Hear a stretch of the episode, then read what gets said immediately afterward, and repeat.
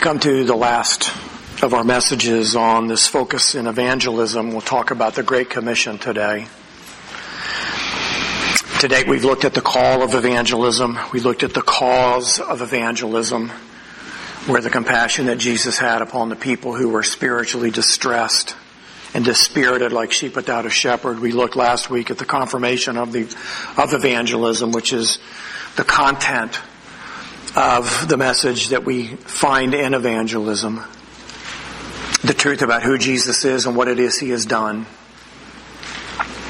In this passage, Jesus asked his disciples who the people said he was, and they said, some say John the Baptist, who had already been killed at this point, some Elijah, some Jeremiah, and some one of the prophets who has been raised. And many people had favorable ideas about who Jesus was, yet they had incorrect belief about who Jesus is.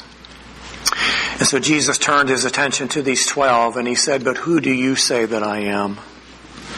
And Peter correctly answered for the group and said, you are the Christ, the Son of the living God. And that is the correct explanation of who Jesus is. He is the Christ, the Messiah. He is the Son of the living God and all that is a part of that. Jesus would say about himself in John 6:35, I am the bread of life. He would say in John 8:12, I am the light of the world. He would say in John 10:7, I am the door. He would say in John 10:11, I am the good shepherd. He would say in John 11:25, I am the resurrection and the life. And he would say in John 14:26, I am the way and the truth and the life, and no one comes to the Father except through me. Any other explanation about the person of Jesus is inaccurate and incomplete. As we've looked at our rudimentary definition of evangelism, it's simply telling anyone anywhere the gospel message. The definition that we're using for the gospel is the good news of Jesus' life, death, resurrection, ascension into heaven. And so evangelism begins with telling. We must speak in order to tell the gospel. I repeat this every time we've talked about evangelism, and I'll repeat it again. It is impossible to share the gospel without words. We must speak. Telling someone you believe in God is not sharing the gospel. Telling someone you are a Christian is not sharing the gospel. Telling someone, excuse me, inviting someone to church is not sharing the gospel. Telling someone God bless you or God loves you without explaining the gospel is not sharing the gospel. Living a clean moral life is not sharing the gospel. Feeding the hungry, clothing the naked, sheltering the homeless is not sharing the gospel.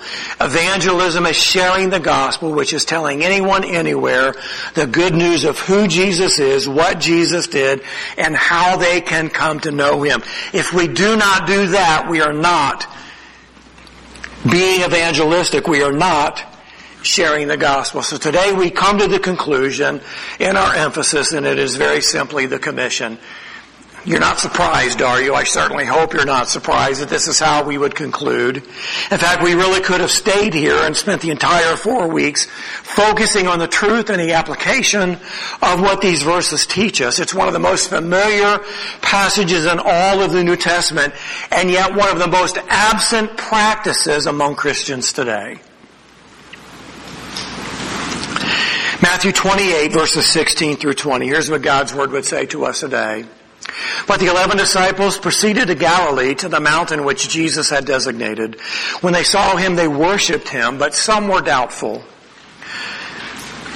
Jesus came up and spoke to them saying, all authority has been given to me in heaven and on earth. Go therefore and make disciples of all the nations, baptizing them in the name of the Father and the Son and the Holy Spirit, teaching them to observe all that I commanded you. And lo, I am with you always, even to the end of the age. Now we began in verse 16. I think it's important to do that for a couple of reasons, and this is what we're going to look at. The background as to what is going on here. We know as we read each of the four gospel accounts, they vary somewhat in the detail. Not all of them are chronological in the same way, and some gospel accounts include information that the others do not.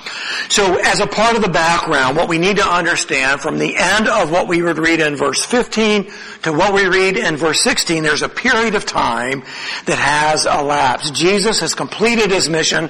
He's died on the cross. He was buried, He was raised on the third day, has been appearing to many witnesses, most notably the women at the grave and also to his disciples later on.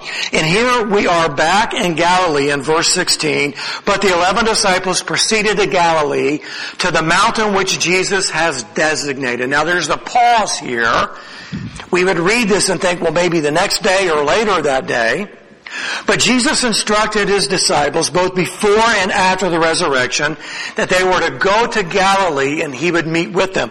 We read in Matthew 26, 32, before Jesus was, was killed on the cross, but after I have been raised, I will go ahead of you to Galilee. To the women at the well in Matthew 28, he says, do not be afraid. Go and take word to my brethren to leave for Galilee and there they will see me. So Jesus did not immediately go to Galilee Galilee. It is recorded in John 2026. After eight days, his disciples were again inside and Thomas with them. Jesus came, the doors having been shut, and stood in their midst and said, peace be with you.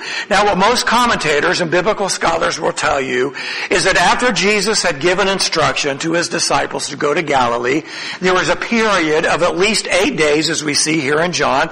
It took about seven days to travel from Jerusalem to the region of Galilee that Jesus had designated to them.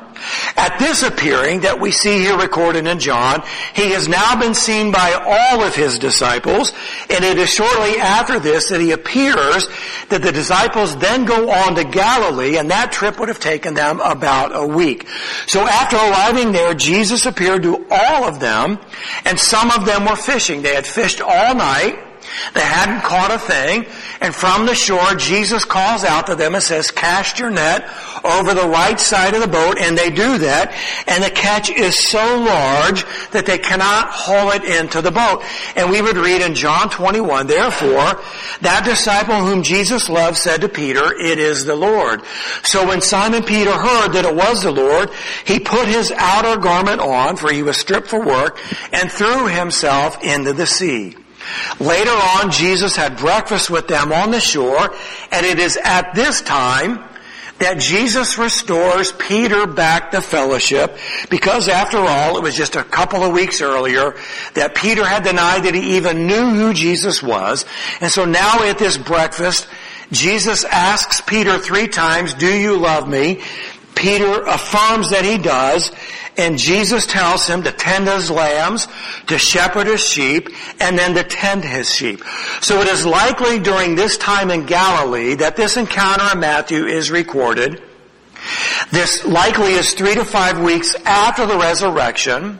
So they now have assembled in Galilee as Jesus had told them. And here he is appearing to them and the group, this larger group we'll talk about in a second. And then Jesus would later on appear to them in Jerusalem on the Mount of Olives, and it was there that he would ascend into heaven 40 days after his resurrection. So there isn't this concise timeline that we read in, in Matthew. So there's this instruction to go to Galilee about eight days later. Jesus appears to them in Galilee where they cast this net into the sea. They find this large collection of fish. They have this breakfast. Jesus restores Peter.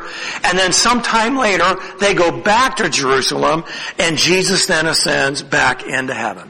That's kind of the background. That's kind of what has taken place, which isn't so obvious to us as we read it through Matthew as it is written for us. Now, back to our passage in verse 16, it says that the eleven disciples are mentioned, the eleven disciples are mentioned here.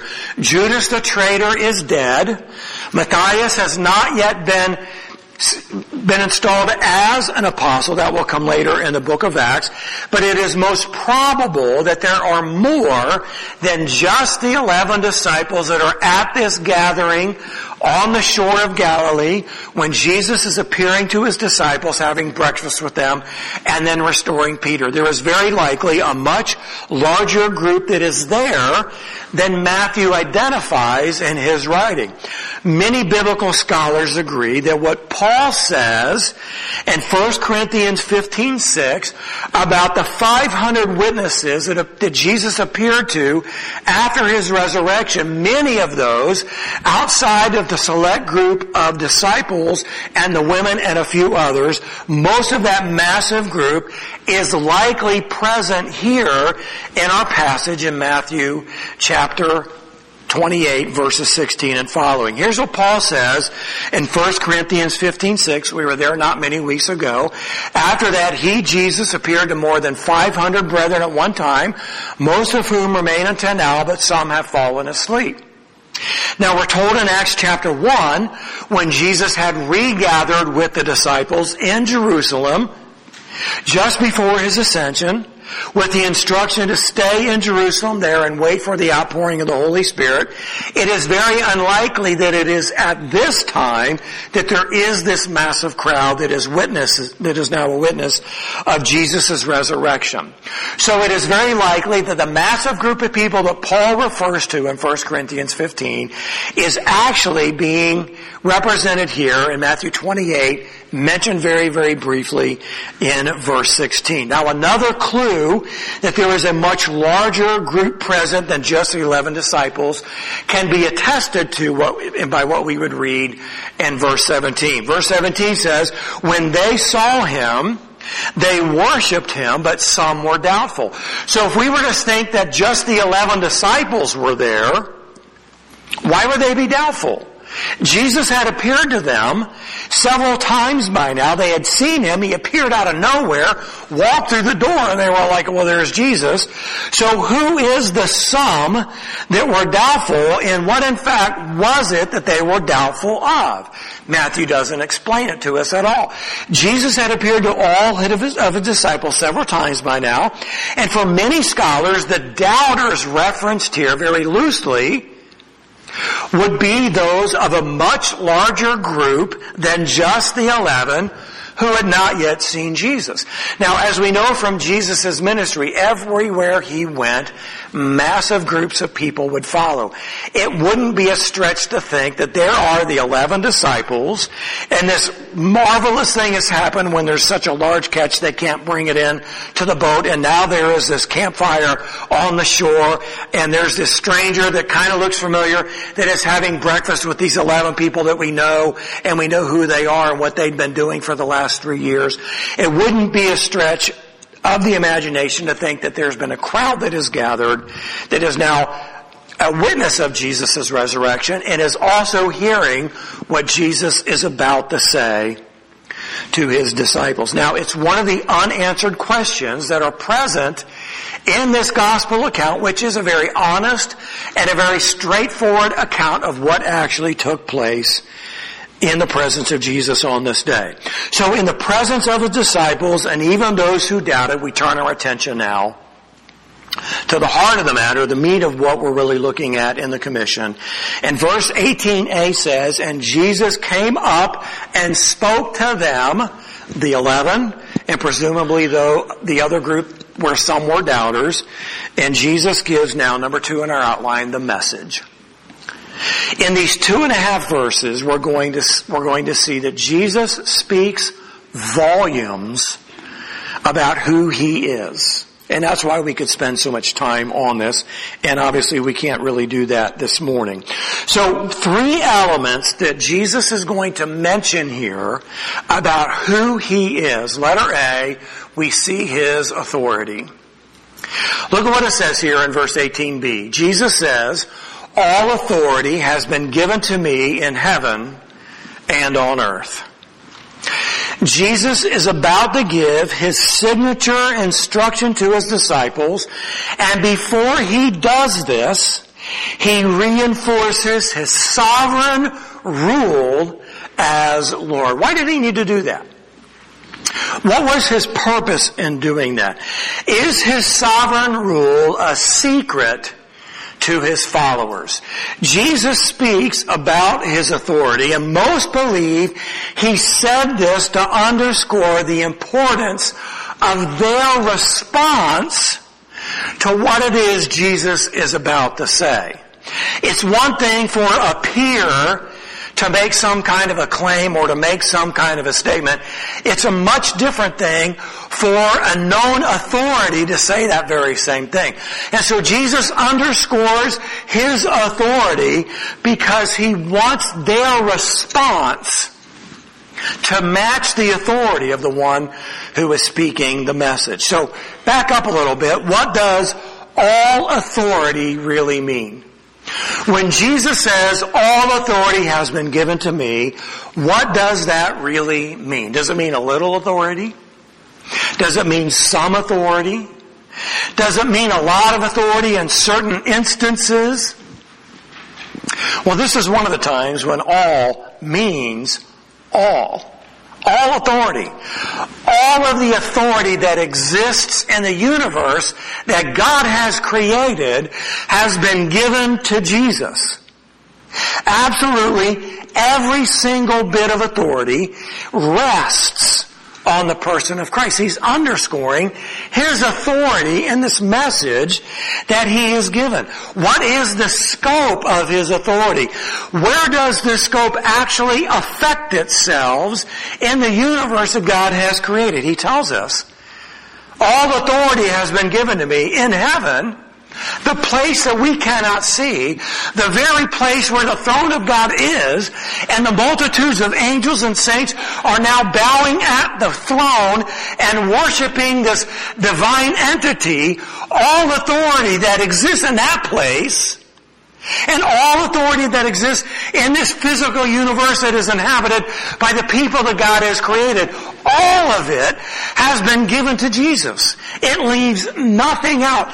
Every shred of authority that exists in the universe that God has created, that which we can see and that which we cannot see, sits on the lap of Jesus.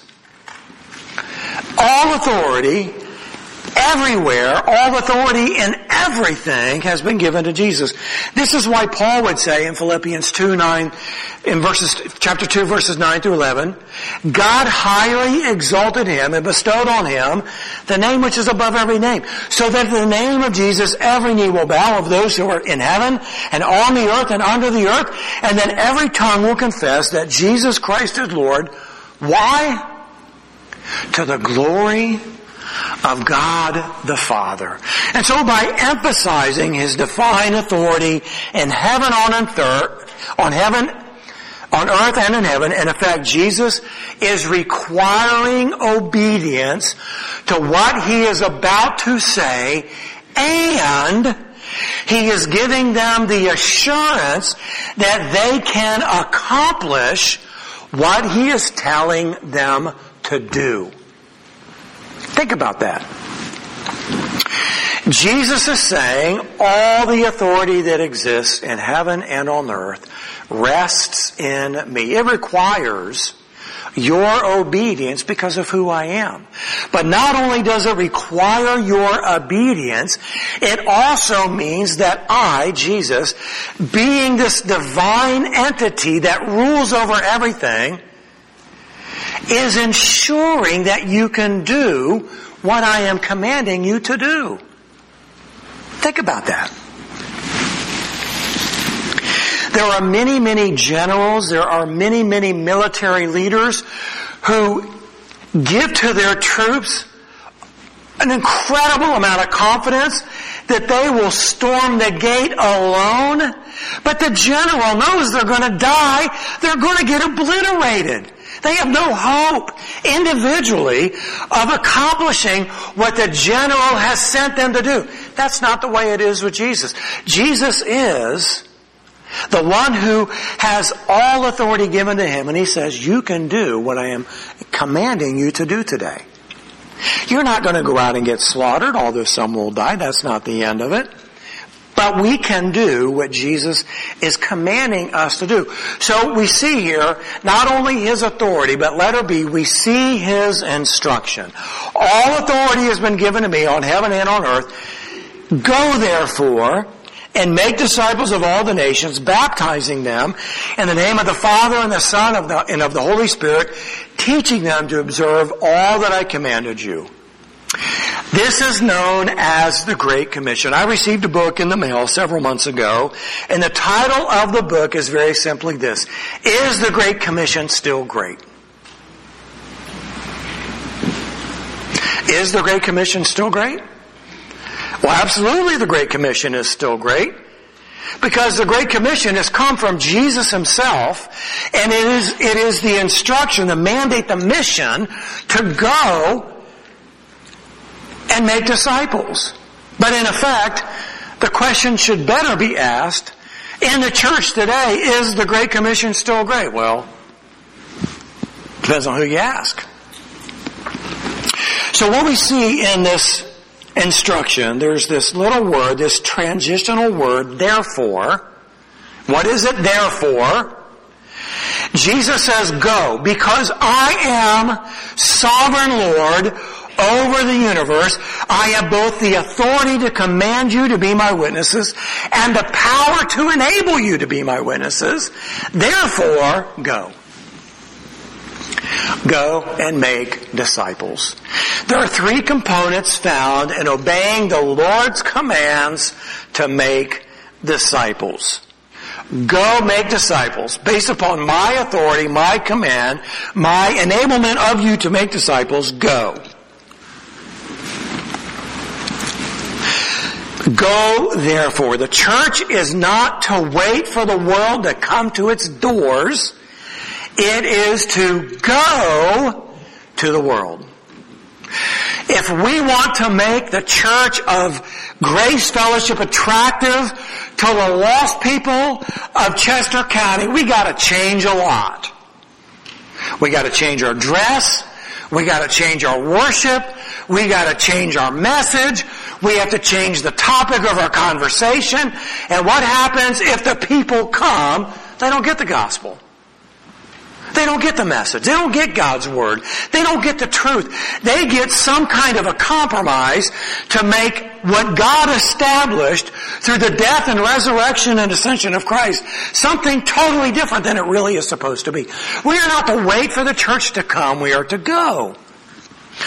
The, the phrase literally reads, having gone, and the implication, and the implication is that as you obey this command by going, which also conveys the idea of as you go, as you go, having gone, make disciples. The vast majority of Christians are going into the world to study, to work, to shop, to recreate, to do a multitude of things.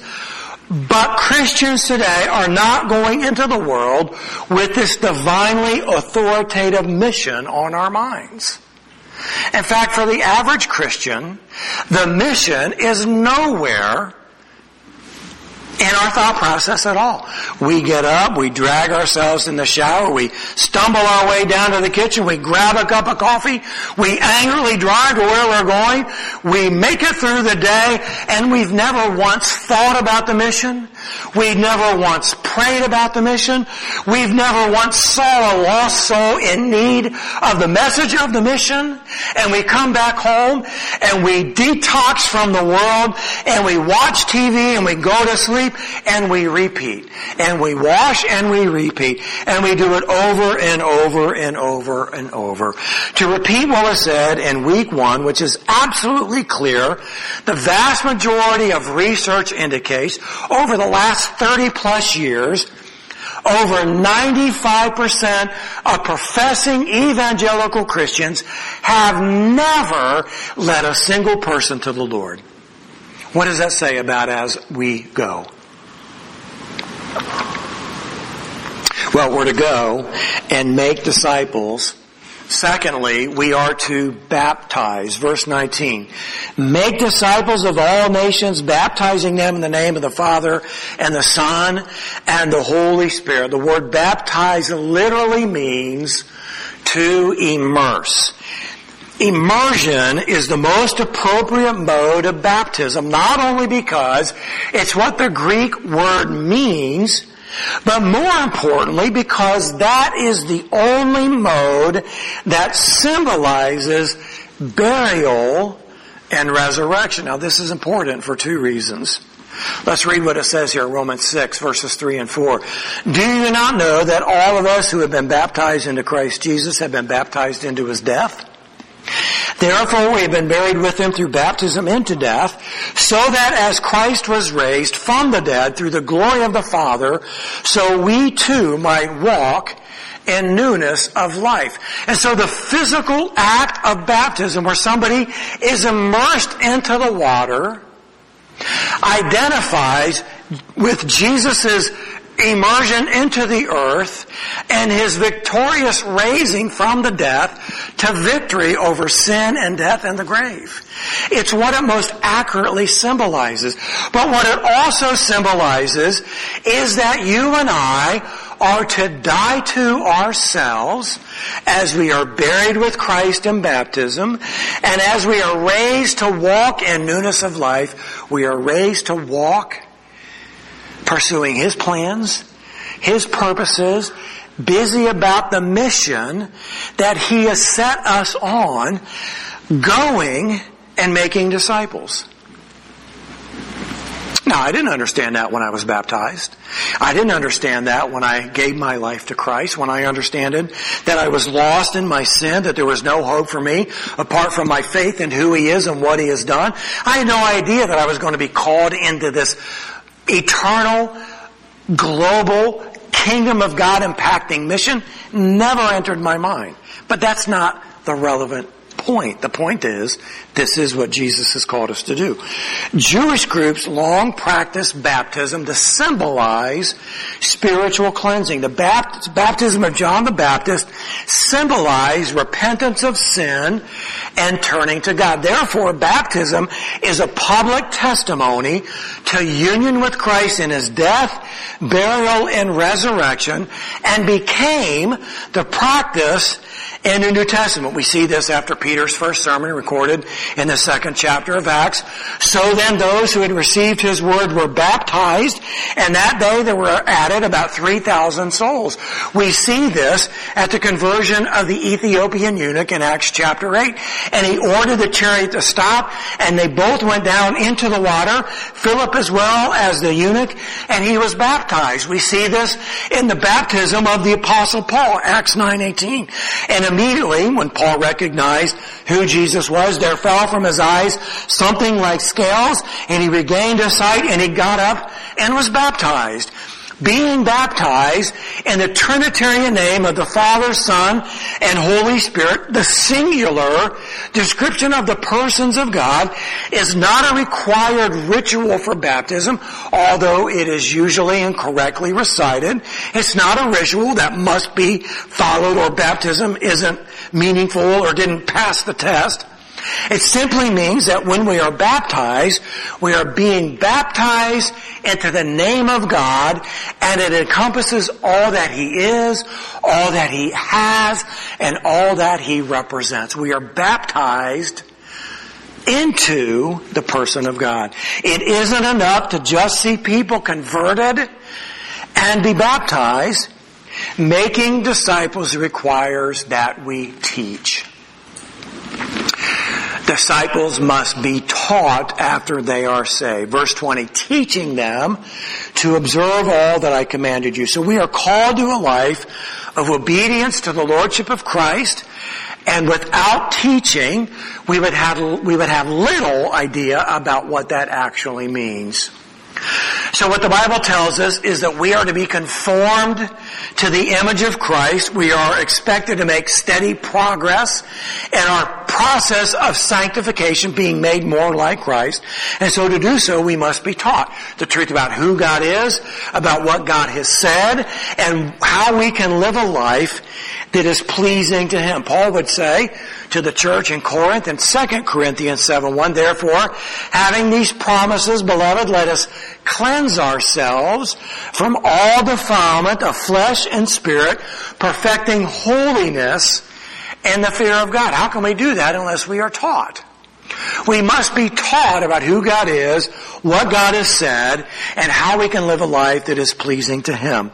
We must be taught the expectation and the command that is found here in the Great Commission. Now, backing up, letter C, as we follow through in our outline, three elements about the person of Christ, he says here, in the last part of verse 20, and lo, I am with you always, even to the end of the age.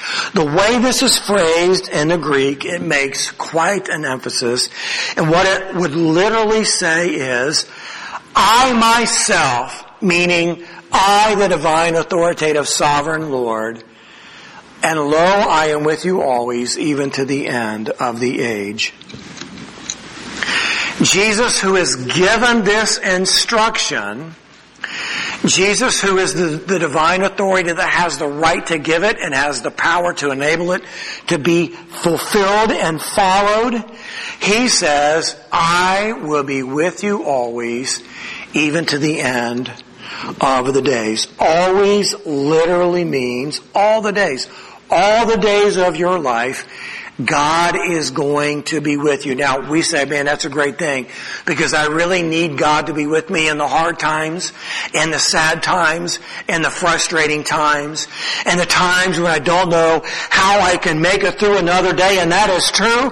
But in the context of what Jesus said, He says, I am sending you out to make disciples by my divine authority and I will be with you as you are on your way going and and making disciples. I will be with you. I will be there to strengthen you. I will be there to equip you. I will be there to prepare you.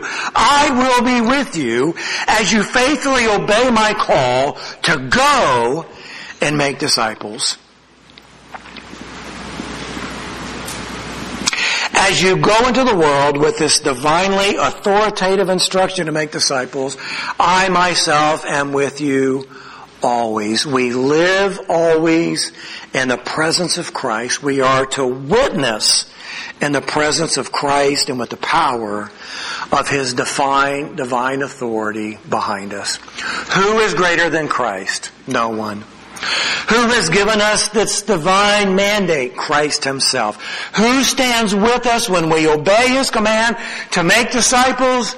Jesus Himself. I want to read a very lengthy introduction into this passage of scripture.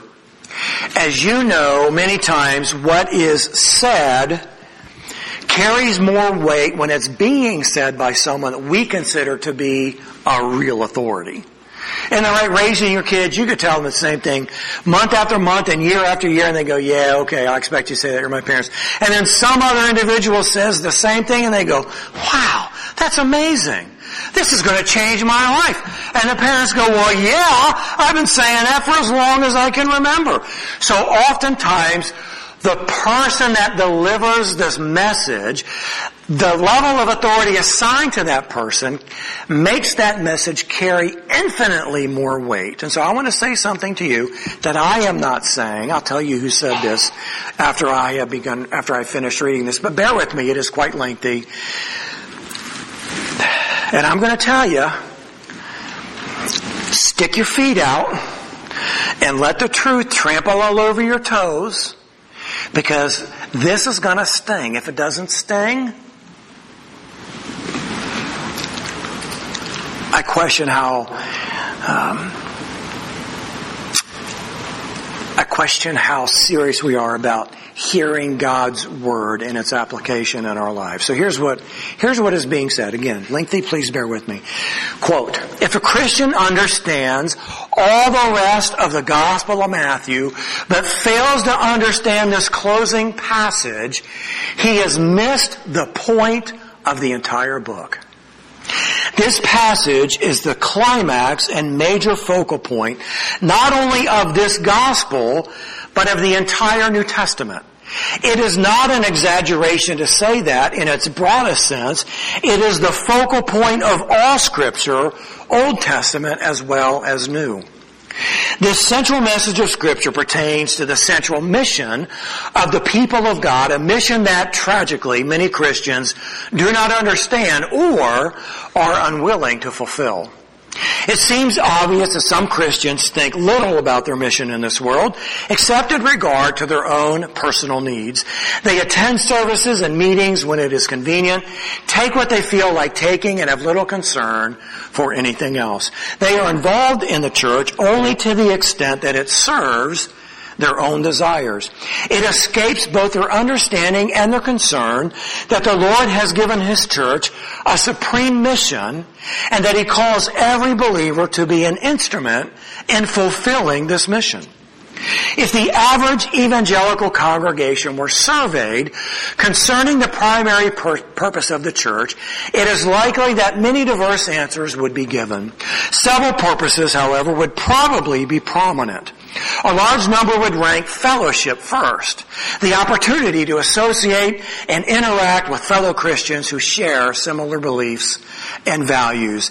They highly value the fact that the church provides activities and programs for the whole family and is a place where relationships are nurtured and shared and where inspiration is provided through good preaching and beautiful music.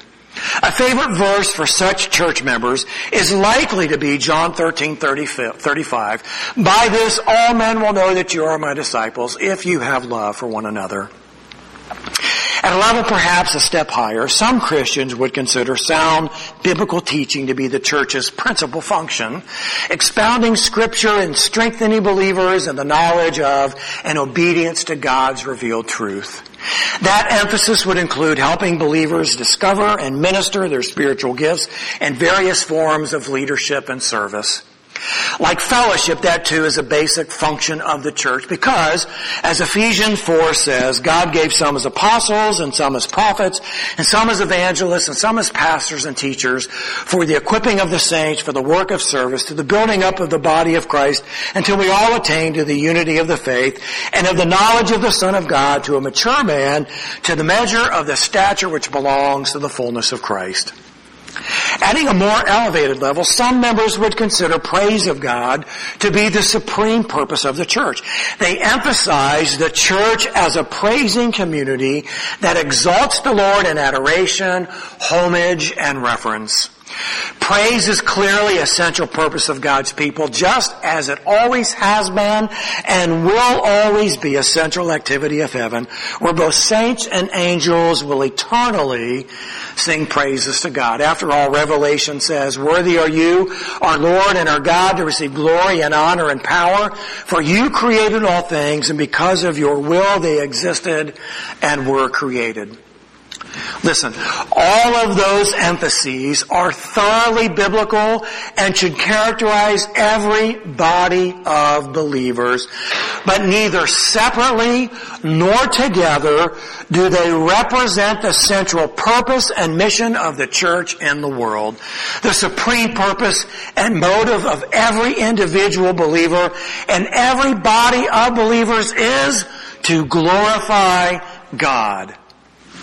The mission that flows out of our loving fellowship, our spiritual growth, and our praise is that of being God's faithful and obedient instruments in His divine plan to redeem the world.